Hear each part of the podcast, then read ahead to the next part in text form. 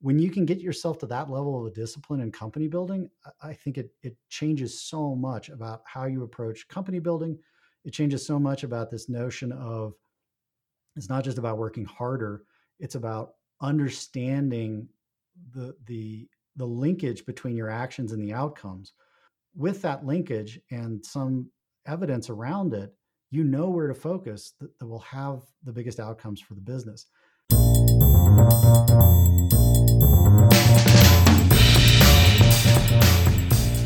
Hi, and welcome to Greater Than. Here you'll listen to conversations with business leaders on how they build remarkable businesses, putting values to work for their organization and their customers. I'm Lauren Sinreich, Systems Thinker and Design Strategist, Principal of Whole Innovation and Design, and host of this podcast. I'm here today with Zach Nies. He's the managing director of the Techstars Sustainability Accelerator uh, that's in partnership with the Nature Conservancy. I'm really excited to have you here today, Zach. Thanks for being here. It's great to be with you. Just to give uh, the listeners a little bit of an intro and understanding of your background, can you tell us a little bit about your your journey, uh, personally, professionally, and how how you got to to this point? Yeah, um, you know, it all starts kind of growing up in a family business where um, you know I, I, got to watch uh, you know family making payroll and serving customers from from an early age. Literally, the the earliest picture I have of me is um, sitting playing with uh, punch tape uh, in the family business. So that both dates me and gives you a little bit of context for uh, uh, just how d- business has been really part of my DNA since a very, very early child. Started my first business when I was 13, uh, learned a program uh, when I was nine. And uh, my second business started when I was 16.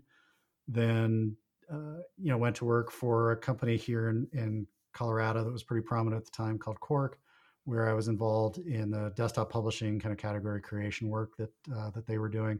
An amazing kind of first job, um, and then uh, you know, based on the experience of that, I was like, oh, well, this is you know, building software and servicing you know millions of customers. That's that's pretty easy to do. I'll I'll start a company again, and and that one, you know, learned a lot from it. It didn't quite go the direction that we were hoping. Ultimately, we we were able to sell it pretty pretty early on, but never quite created the impact that we were trying to create with that business.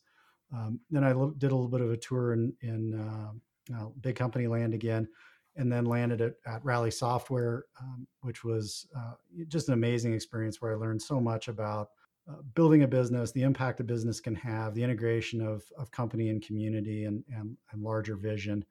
And then uh, from there, went to TechStars and been a part of running a couple of our Boulder programs. Uh, I was also responsible for education for a little bit at Techstars, and now super thrilled to be working with the Nature Conservancy and and um, uh, helping entrepreneurs back again on our program side. Hmm. It's a really good journey, and I love that you started so young. And to think that you started programming at at nine, you know, that wasn't available to to most people. To think that you might have even had a computer at nine for some, right? And so that's that's pretty phenomenal yeah um, you know back then that was it was pretty atypical that you'd have access but again it was due to the family business we had you know nearly a million dollar mainframe system that i was able to play with in nights and evenings and then you know eventually that morphed into uh, cheaper computers and then ultimately having a you know macintosh when they were, first came out because that's where the business was morphing to and i could you know what was play to me was sitting at that computer and writing code I love so you know it's clear that you came you have a very tech heavy background. You know, you came into business with very much of a tech focus. And you also grew up being an entrepreneur. You've been in business since you were a teenager, right? And one of the things that really stands out to me in our conversations up until this point is you managed to strike this balance or this this mix that I don't feel like many business leaders that I've spoken with achieve that they have this heavy um, credential set on the business side and on the technical side as well as on the the culture side of things uh, and it's clear that it's something that you value very much uh, and you take organizational psychology and individual psychology very seriously in the role of business. So i'm kind of curious to hear a little bit about has that always been clear to you or at what point did you feel like that was that was a really important part of entrepreneurship yeah, my you know, my degree is in computer science, and I basically have a double degree in psychology as well. Hmm. There was a little bit of a, a, war going on between the engineering school uh, and the arts and sciences uh, school when I was going to college, and it made it incredibly hard to get double a double degree from from both colleges. Uh, but I took all of the classes that would, were necessary to get a degree in psychology. And for me, it's it's always been I've, I've always had this fascination with how things work, and you know, part of that was very early on getting really fascinated with physics because I was just fascinated with how the physical world works. I got really into computers because I, I thought it was interesting that uh, you know I could I could build things and I could create things, and then the psychology side was really trying to get into deeper understanding of these human beings that are all roaming around. How do we work? How do we think about things? How do does uh, our beliefs show up in the, in the work that we do and the companies we build? And you know, from a pragmatic standpoint too, just thinking about well, if you're building a product, you're going to build it for the human beings using it, and their adoption is largely based on the psychology of how they view your product, how they view their current situation. So, to me, also psychology was a, an interesting way into understanding the human side of building a business, both outwardly and you know, for me initially, it was about uh, understanding the the market, understanding the customers, trying to figure out what do the users want, and then as I kind of matured in my career, really realized that a huge element of that is also the people that are building the software, that are building the business. And what are the psychological dimensions of that? And how do you create the environment and the container so that those human beings are are doing great work on behalf of, of their customers? Steve Farber has this this great line that I like to use all the time, which is doing what you love in service of those who love what you do and it was you know really my experience uh, to some degree the the you know the third company that I started, but really Rally was was the place where where those concepts really came to life for me. That's an amazing quote. I love it. So is that is has that kind of become your your informal definition of business? well, it, to me it's it's a really critical lens to view what you're doing. I really think it's important um, because you know time is is precious, and asking yourself the question, "Am I doing? Uh, is what I'm doing the right thing for me at this time?" And to me, that that quote uh, really helps put into focus a little bit of criteria to evaluate that. Am I doing what I love? And am I doing it for people who, and in service, meaning that I'm not doing it entirely for my own self gain, um, but really in, in, in service of others? and those people love what what we're doing yeah i think that's an important a really important reminder uh, especially in the time of where business and entrepreneurship the the stories that get told so often are of the the unicorns and the the the companies that make it to public offering and you know when those are the exception you know really to the number of millions of small small privately owned businesses right um, yep. and so those those cases often demonstrate a different type of business that are set on goals and metrics and uh, objectives that are very different from uh, many of the businesses that run the run around the world and in this country right? Yeah and, and you know certainly the the the dynamics around fundraising, the dynamics around you know where the business goes, and, and the the cycle of money, I think drives quite a bit of that because when you have investors, especially institutional investors, it can change that dynamic. And you know, to me, part of the really interesting thing now is thinking through what are the different mechanisms that both allow money to to funnel into businesses. And I'm not trying to knock or badmouth or say anything you know negative about the the structure of venture capital there's certainly a lot of things that can can be improved around it. Thinking about though, it is a huge engine of innovation. I mean, the money that comes into businesses to really take a chance and and and try to create radical change. Um, sometimes those those take quite a bit of money, but often though there there can be this dynamic where it kind of puts the you know the the company, the stake, the shareholders, the customers. Uh, you know can put them at odds and so I, you know i like to view it through the lens of integration which is how do you integrate these different uh, groups together so that you can get the best results possible having having successfully uh, gone public with uh, with one of the companies and you know now also leading a an accelerator. Um, what are your what are your thoughts on on integration? What it, what have you seen work, and where do you think the the pitfalls are in that?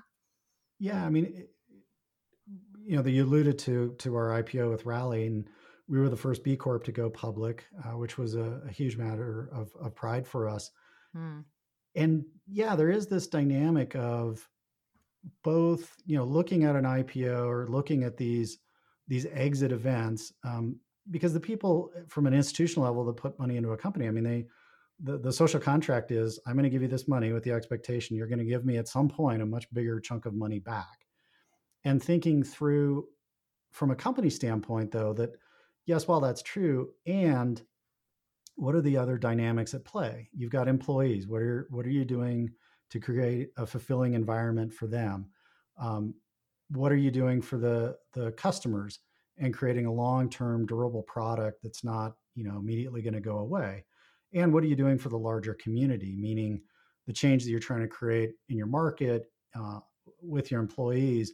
What's the larger impact on the community? And you know, for me, it's it's such an honor to be able to work with a lot of businesses now that are asking those questions of of themselves, of their business, and ensuring that there is alignment initially among uh, investors that are that see this same type of integration, see the same path that it's it's not about returns at all all, all cost. It's it's about you know doing the appropriate long term things, and you know, to me, the, the thing that really came to light too was as I've kind of morphed over my career of thinking about, you know, initially, well, it's all about the product, and this is my engineering mindset. It's all about the product. It's all about getting the technology right.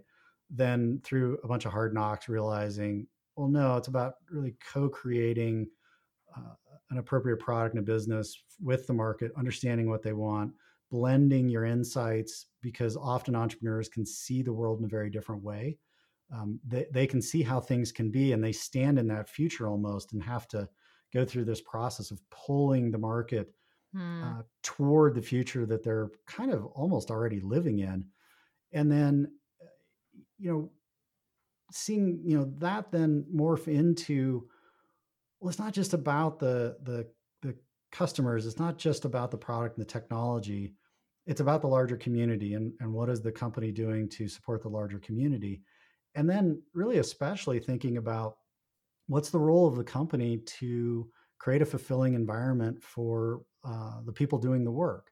So you know one of the the questions that i now am asking is when you think about company culture how can you create an environment where those doing the work are doing the best work of their careers?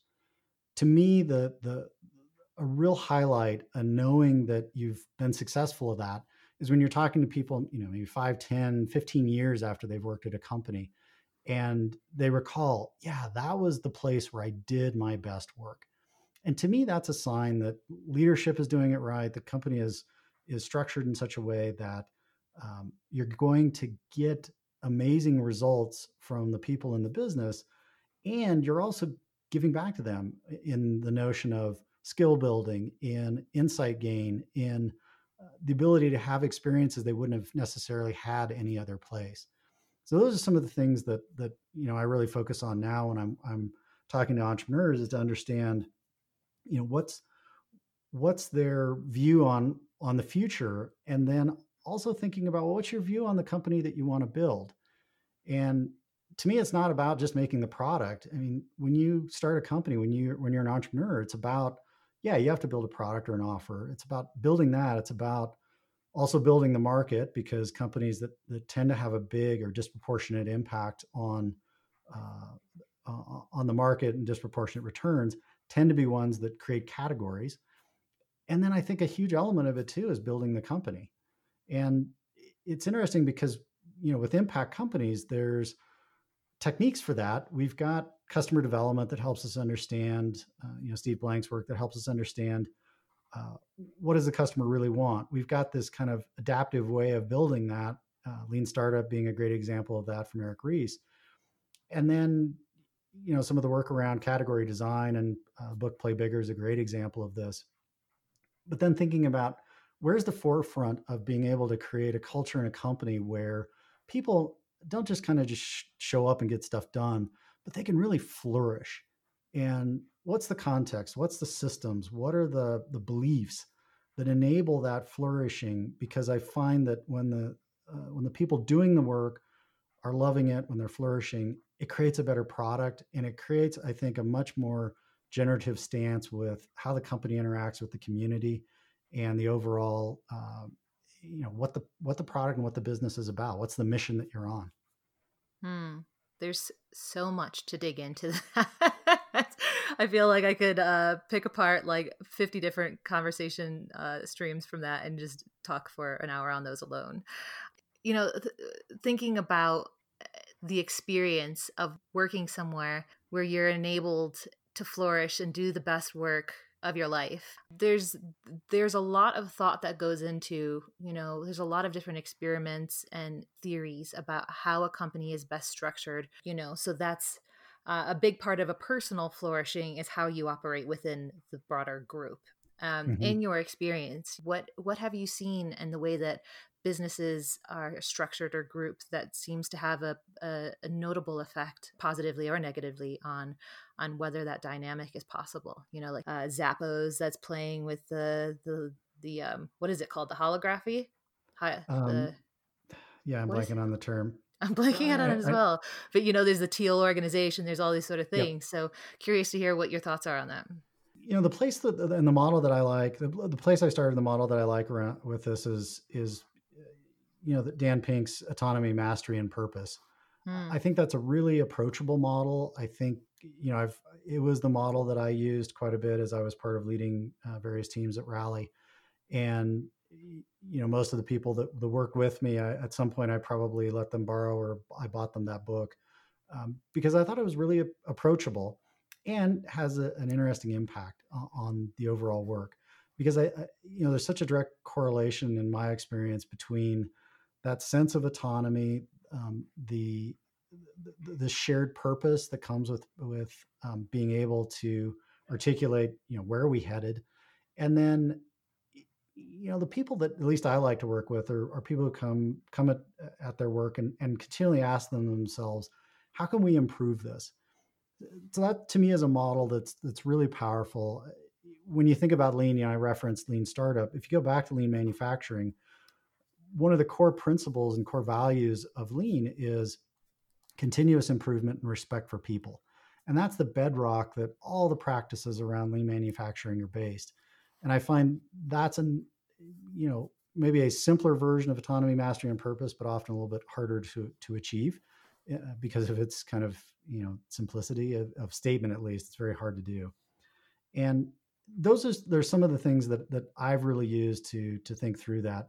There's another piece too, which is the psychological safety of showing up at work as as who you are. Um, you know, I find so many organizations, and I think it's a natural result of of you know when you have groups of people, it it can get a little bit complicated, and so many people I think feel like when they show up for work, they have to put on almost this mask or this suit of armor that um, is a projection of what they think other people want of them in a work context. And I'm also fascinated with the the tools and techniques that leaders can use and, and team members as well when thinking about how do we create an environment where it's okay to be who we are when we come to work. And as you know, as we record this, we're you know several months into the the COVID pandemic, and you know the the phrase that I've used a lot when I'm on video calls with people and you know their kids show up or their dogs barking or or something i'm like eh, you know they apologize and i'm like no no no i actually find it really delightful that there's now this this uh, sort of unavoidable integration between mm. our lives and our work yeah. and no longer can we hide behind the fact that we have kids or that we feel weird about some aspect of what our day-to-day life is like it's all showing up right now and I know for a lot of people uh, that can be really hard. And I think a piece of it too is also highlighting the fact that often there is this social construct that we are a different person at work than we are in the rest of our lives.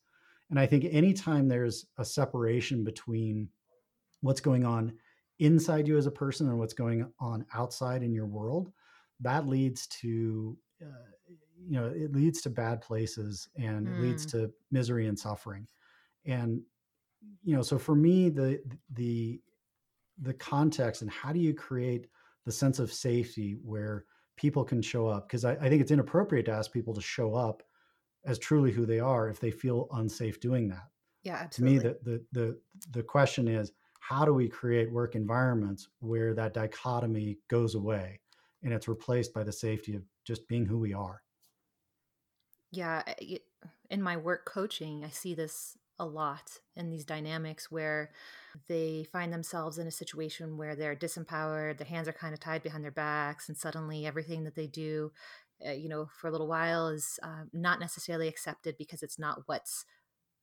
what's predicted or what's assumed to be the the the, the right way necessarily, and then it creates this dynamic where um, you start doubting yourself and there's no way that you can actually contribute your best thought or something new and different and innovative if you're not being supported in that way or given the space to be pr- bringing new solutions to the table and so it's actually quite toxic once you find yourself in that dynamic. Yeah it can, it can be hard to it can be hard to escape it and and back when i was doing a lot of work around kind of uh, culture change around agile and lean transformations one of the questions i would often ask is when I was getting to learn an organization before I'd begin recommending some some things that they could do, is I would ask, tell me stories about what what do people do around here to get rewarded? And tell me stories about what people do around here that results in punishment. And what does that punishment look like?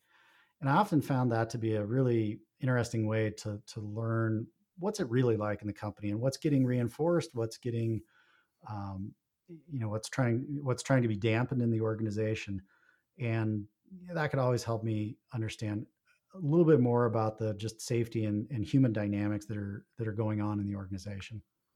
What do you find are often the drivers for a environment that's not psychologically safe? Yeah there's a couple of different models. I mean uh, probably at its core is leaders showing up and working out their stuff um, and or, or, leaders showing up that haven't worked through their own yeah. personal stuff and are working it out in the context of of the people around them to me yeah. that's a huge a huge contributor and you know we all have our stuff and to me that's the when you think about that that core value of continuous improvement yeah there's the continuous improvement of are you you know are you optimizing a process so that it goes smoother? Are you uh, streamlining a product onboarding? Are you you know working through optimizing the sales pipeline? And uh, are you working through your own stuff? Are you as mm. a leader and an individual contributor confronting those things that that make it hard for you to fully show up? And how are you working through those dimensions of improvement I think that's such an important connection. You, this this idea, you, you know, talking about psychological safety, and then the lean methodology and continuous improvement. At first, they seem very unrelated and separate areas of work, but at the end of the day, continuous improvement is only possible if you're able to stop and and really assess authentically where you are showing up and where you're not showing up and that takes a lot of vulnerability to to be able to to kind of stop and and let down your guard and do that work you know but at yep. the same time you being vulnerable has not been rewarded you know the culture for a long time did not did not respect uh, or think that vulnerability had a place in the workplace but you know if you look at these methodologies that have been really successful think about you know six sigma or lean really come out of the toyota's manufacturing system model right from yep. out of that. And for decades people tried to replicate it thinking like oh this continuous improvement is very much those metrics that you were you were you're pointing towards there. And they were never uh, they were just not hitting the mark. They were not achieving the same kind of success that toyota had achieved in this operating system. Uh, and and consistently what was missing was that element of personal uh, space for personal failure recognizing where you fell short support to grow there and, and the structure around that improvement. So it's not just like you're expected to increase your numbers there's actually a structure around that that, that supports people to to identify and then grow beyond that. Yeah and, and to me that's the uh, that's the respect the people um, pillar of of lean which is the acknowledgement that underneath it all, it's people that are making this all happen, and we should respect them. And there's some really interesting practices that go with that. You know, Toyota was pretty legendary during recessions that they wouldn't lay people off. They would take the extra extra human capacity because it wasn't being utilized in production, and they would be continuing to to create optimizations. Uh, you know, in lean transformations, one of the pillars of a lean transformation is is that as people make improvements, as the system improves, it will not result in you losing your job. Because right. if people think that oh if i make this process five times more uh, efficient and this overall approach more effective uh, there won't be space for me anymore. And you know to me there's there's always this kind of interesting social contract between employees and the business and you know different cultures approach that differently. The, the way lean approach that uh, lean approaches that is the social contract is is of respect in both directions.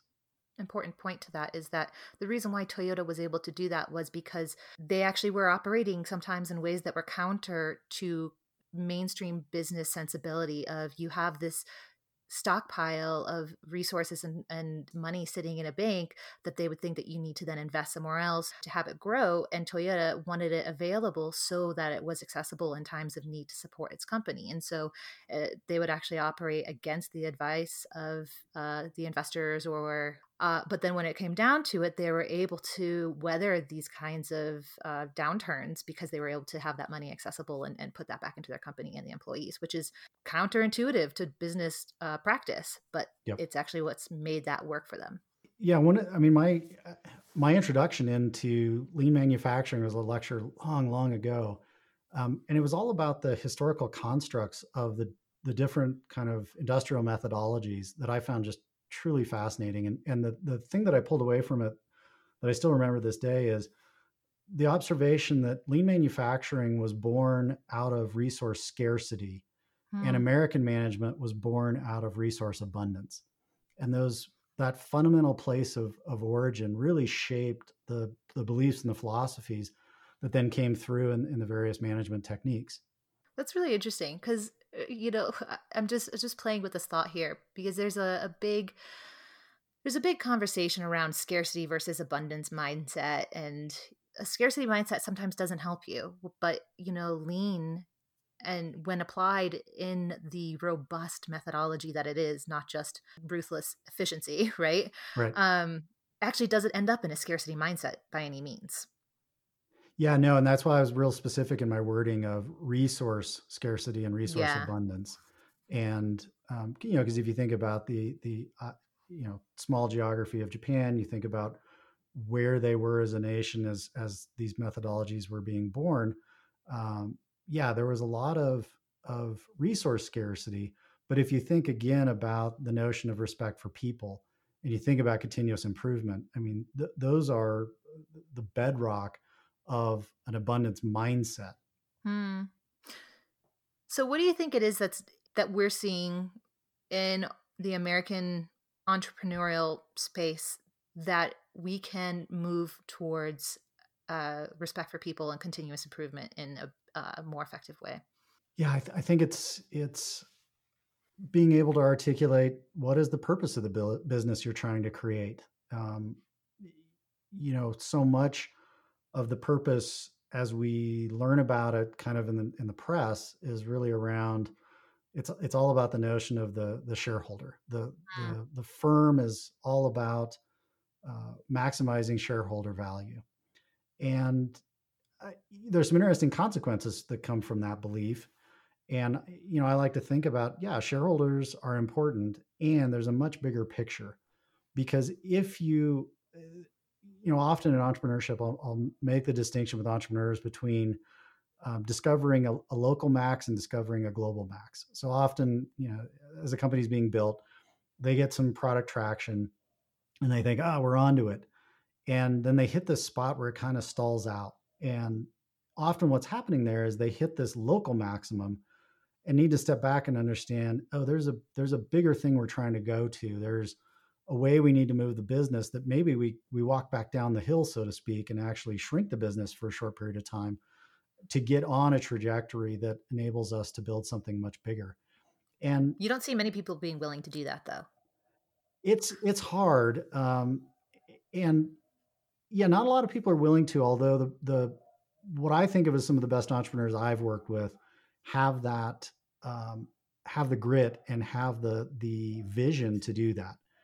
And I, I think that's why you know having blending insights with a vision around the future that can be helps you identify if you're at a local uh, max versus a global max and you know sometimes it takes mentors and other people uh, around the company to help an entrepreneur see that um, but you know to me that's a um, that's a critical thing in company building but mm-hmm. i think mm-hmm. it's also a, a critical way to look at just the overall concept of what is a business about maximizing for shareholder value my belief is, is that that will get you to from an overall business context to a local maximum where we're kind of experiencing pieces of it now I think looking beyond that, there's an opportunity to think about, well, what's the global max here?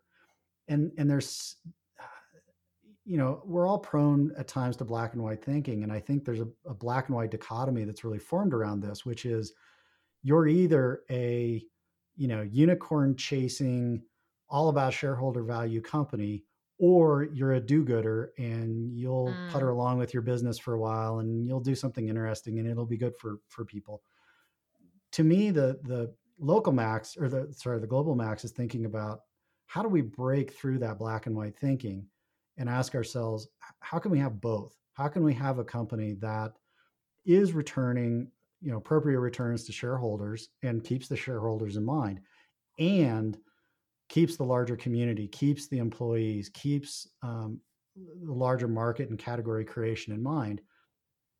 And I think it's a it's a bit of a false dichotomy to think you can only have one of those. And you know, to me, the work we did at Rally was an interesting proof point in that. I mean, yeah, we didn't become this you know multi-billion dollar company, and we were able to appropriately balance um, to the scale that we got returns for shareholders. We made our investors very happy in our in our IPO, um, who invested in us in the very early days, and um, you know we were we were trying to do what we could to benefit the community, and to to fundamentally make some changes around how work gets done. How do we how do we work in a way that's uh, affirming to those doing the work and produces higher quality, uh, costs less to produce, and you can bring new products to market faster. Hmm. To me, the, the, the power, and it's not easy to figure out that and where um, the and thinking is is in some ways harder than or thinking. And I think it's it's really important for us to keep both of these pictures in mind as we build businesses. I mean, if you think about that just and or, you're inevitably able to achieve greater value because you're less exclusionary. An or means that there's either this or that, whereas there's an and, it's inclusive. And you would assume that in that and, even though maybe more work, that there is ultimately uh, it's not exclusionary it doesn't negate it's it's you know the, inevitably that there's going to be more value when you account for more than one context or variable or yep end user right yeah and and there's a challenge there which is you know, in company building, especially in the early days, maintaining focus is essential. Being mm. able to say no to all the things that could potentially distract you so that you can focus on the few things that will um, have the highest likelihood to move the business forward. And there are times where having that and mindset can, um, you know, add on and multiply and take away focus.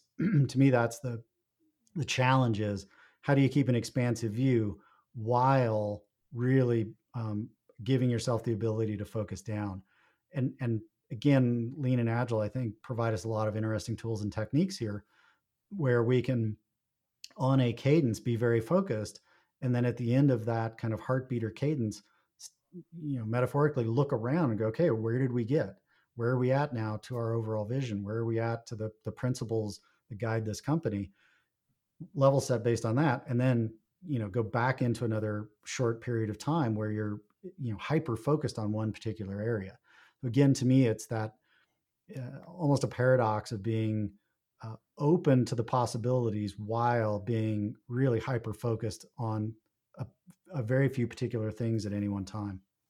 Do you feel like it slows you down? You know I, I have this personal belief that at the pace at which many companies operate uh, it's really hard to stop and and do the extra mental reasoning of the and and so when you're you're moving at a million miles a, a minute um, it's it's kind of hard to stop and to really critically think about that uh, do you think it slows you down or do you think you can do that still at that speed no, I, I think it actually speeds you up. Um, one of the one of the uh, workshops that I do for a lot of the TechStars programs and a lot of the, the, companies that I've worked with is really all around making the distinction between motion and progress. Mm. What in what you described, what I heard was we are um, when you look at the motion of a company, it can look very frantic and it can look like uh, there's there's no more room for any more motion and I would agree, there are a lot of companies trapped in that place. Mm. What I like is thinking about the reframe of it's, yeah, you have to do work, but the key is to do the work that leads to the progress that moves the business forward in the way that you want to. And there's, you know, such a, a belief system around, especially in startups, especially in, in American uh, corporate environment, which is the only thing that matters is that we're all working at 100%. Hmm. And there's such a false trap around that, which is again gets back to continuous improvement, which is if you could spend, uh, you know, just in your day. I mean, you could think about this right now. Think about your week and ask yourself: Are there things that I do over and over throughout the week that, if I spent one hour right now eliminating or automating that, uh, I would get back hours over the next few weeks? And most of us can think of kind of those small things that yeah that's that's a drag i do this all the time and thinking about stepping back how do we automate that? So that's an example in, in just your own kind of per, personal to-do list. If we think about it from a company standpoint if you think about how many more hours can you add to a day um, to your workday? Many people and, and many people are experiencing this now which is you know maybe that went up 20 30% if you think about the pressures to grow a business you can't add you know you can't meet the, the growth targets by just adding time and often you can't even do it by adding people. There are disproportionate gains to stepping back and going okay where can we fundamentally improve about the business? And we did several benchmarks around this um, with with companies that we helped on lean and agile transformations.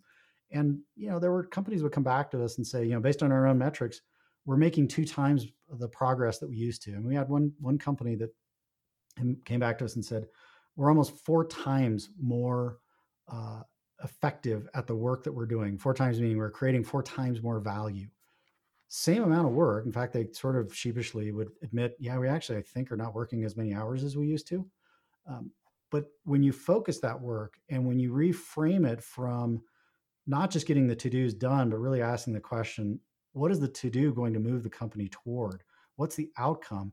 It in, invites a whole other conversation, and and it's really powerful. You know, the the product and technology leaders that I've uh, worked with and, and, respect, the the question and, and the conversation that they facilitate that I think is the most powerful to get good at is the conversation around what's doable and and de- and desirable, balancing the trade offs between what's the best way to do this and what's the most effective way to do this. And hmm understanding that that a lot of what we do uh, from a value standpoint in company building in the work is is not linear. It's not on a Gaussian curve. It, mm. it, hmm. tends to be on a power law. So there will be two or three things that have a disproportionate impact of the progress you can make as a business. The challenge in entrepreneurship is it's super fuzzy initially what those are. Like only in retrospect will you know, oh, well, that was a game changer it's it's basically impossible to predict looking forward what the game changers are going to be. The the challenge is is to continually sort of tinker around and experiment to understand to set yourself up for those game changers and then have the systems in place so that you can learn from that and understand this action that I did had a direct correlation with this outcome that was disproportionate. And when you start to learn, and again, you, especially early on, you have no causality. But when you start to see those correlations, then you can ask the question well, should I double down on these particular activities because they seem to have a disproportionate effect on the progress we're able to make as a business? Hmm. When you can get yourself to that level of a discipline in company building, I think it, it changes so much about how you approach company building. It changes so much about this notion of it's not just about working harder, it's about understanding the the the linkage between your actions and the outcomes when you've understood that when you have that linkage established and again it can change over time but with that linkage and some evidence around it you know where to focus that, that will have the biggest outcomes for the business and and yeah if, let's say if you take a company and say and one of the kind of recommendations i have and models that i've worked out on that cadence of working uh, another distinction is working on the business versus in the business so in the mm-hmm. business is doing the to-dos on the business is the improvement around how the business operates or the people within the business and self-improvement um, you know for these companies that we would have these radical transformations on their ability to make progress when we did the math depending on kind of what practices they picked up and and their their efficiency around them we were kind of talking somewhere between 6 to 10 percent of their time being spent working on the business rather than in the business. And the question I ask is would you trade 10%, take 10% of your time that you're working in the business, shift it to working on the business.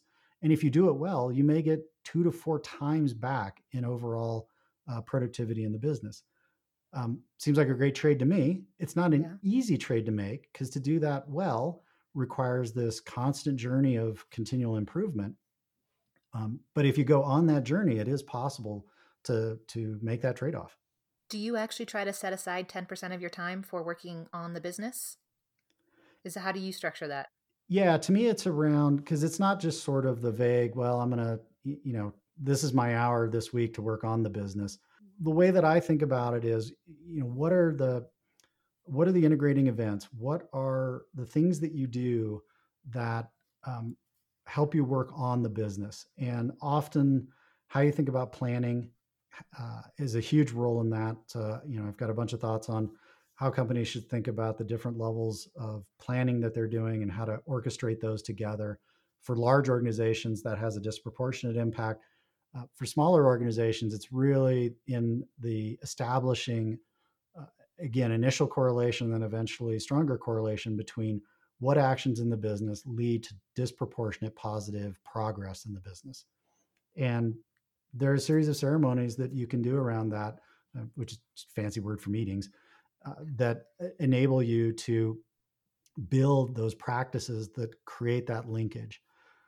You know, then there's the personal side, which is, you know, there's some organizations that, you know, they'll carve off 15, 20% time for hackathons or for skill development. Um, I think that's also an easy kind of first place to go from a taking action standpoint often it's really hard to sell into organizations because the again we talk about kind of uh, you know the safety of the of the people and psychological safety. Usually the answer when i would propose that the answer you'd get back is what do you mean? I'm going to like just give the team an extra 10% time? And well, how do i know what they're going to be doing? Are they going to be you know just messing around taking the time off? And mm again, there there's simple techniques that you can employ, um, which creates an environment where, yeah, maybe they do take the time off. I would ask the follow-on question: So what? Um, if they're creating results that you want of the team, uh, how important it is that, that they're literally clocking in and and you're you're managing every minute of of their time. Um, but again, that's that shift to thinking about motion versus progress has a huge impact on leaders and managers because how you create the container for progress is how you is different than how you create the container to maximize motion. Yeah, absolutely. Uh, that was just so succinctly and well put. It kind of just stopped me in my tracks. And, and so many of our modern management techniques, um, and when I say modern, I'm really you know thinking of Fred Taylor and scientific management over you know about 110 years ago. Um, a lot of those techniques are still used, and that's really about the techniques to maximize motion. And I think that shift to thinking about how do we understand what leads to maximizing the progress the business can make is a really powerful reframe that changes a lot of how we manage the organization, how we lead people, how we think about the, the, the work environment that we're creating, uh, our interaction with customers, our interactions with uh, our shareholders. Uh, I think there's some really critical reframes that happen because of that that change in thinking.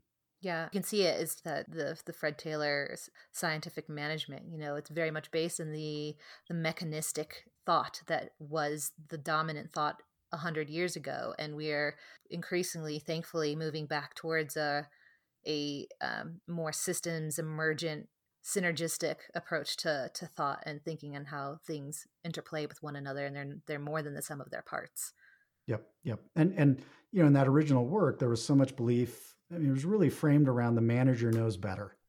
The person managing the work is in a better position to make decisions than those doing the work.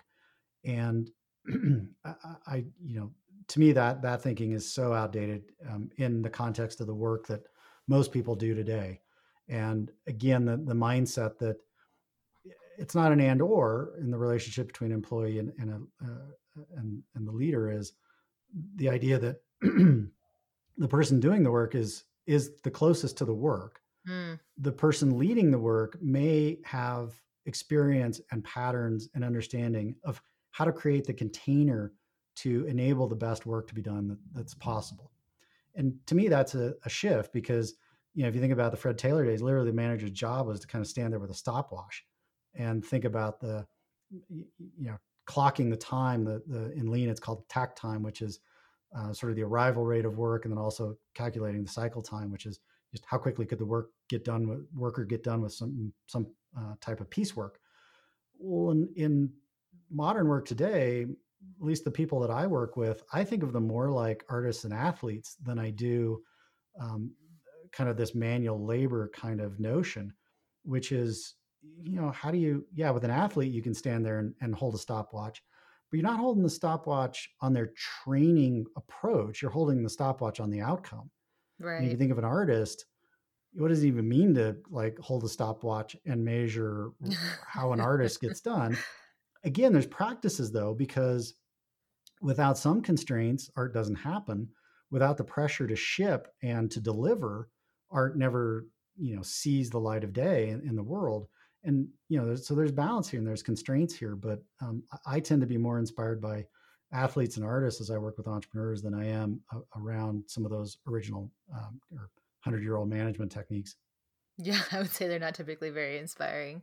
But I mean, no. for me, this speaks very much to servant leadership, right? It's not about the leadership, it's about the work being done and empowering people, to your point, to do the best work of their lives. Yeah. Um, and and fundamentally, that servant leadership approach or mindset is essential in creating that psychological safety that enables people to to do the work well and and, and to, to thrive doing it. Yeah, and, and you know one one piece I would add on to that, just from my own experience, was initially when I came to servant leadership, the idea, which I think the, the part of it that's that's often easiest to approach, is this notion that the leader is serving the team.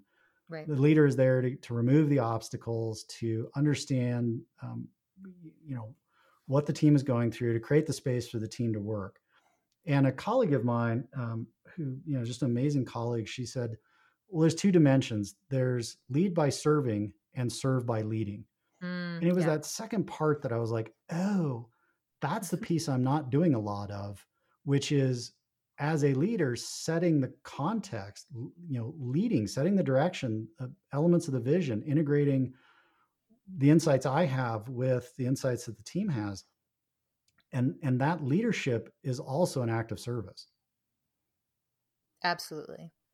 Yeah I, I agree completely and i think that is a that is an important thing to consider when you think about servant leadership because you can't you can't just give up the direction right? You have to you have to take that on so that people can focus on what they need to focus on. But uh, when you come at that from a perspective of of how are we serving the organization the customers through this direction that's a different approach than what's what direction is going to make me look good.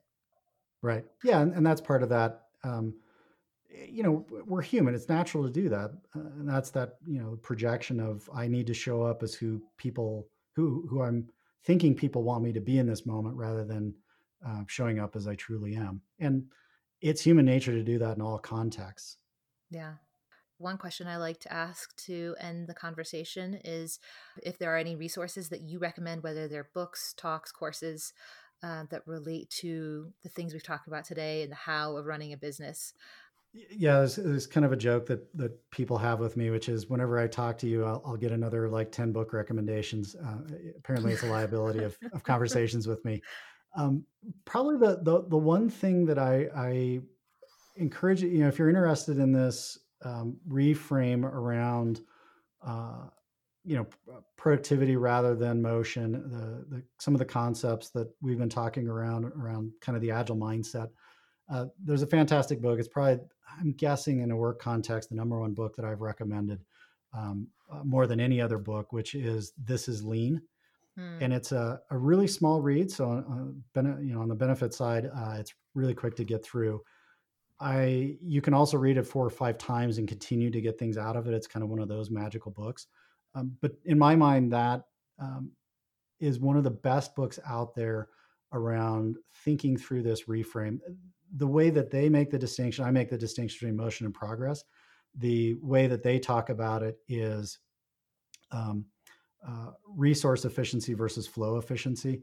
I tend not to use that language so much because it uses some kind of inside it's really clinical. Kind of lean, yeah, some real lean terms. Um, yeah. But that's the the dichotomy that they really play with in that book. And to me, I, I reframe it as the, the the kind of trap that we can fall into of being so focused on motion and not really being thinking uh, be thinking about progress.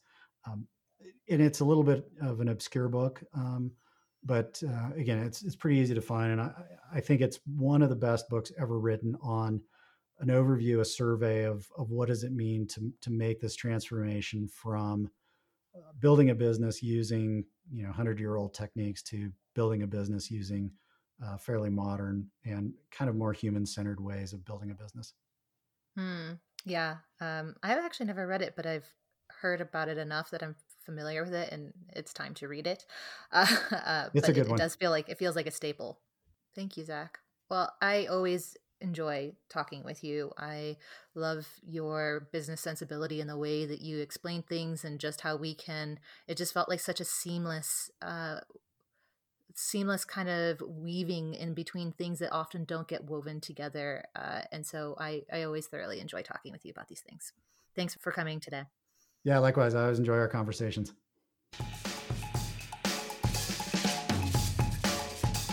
Thanks for listening to greater than. Show notes are available on the podcast page on our website, wearewhole.co. That's wearewhole.co. If you enjoy this conversation, leave a review where you stream your podcast and share it with others who might like it too.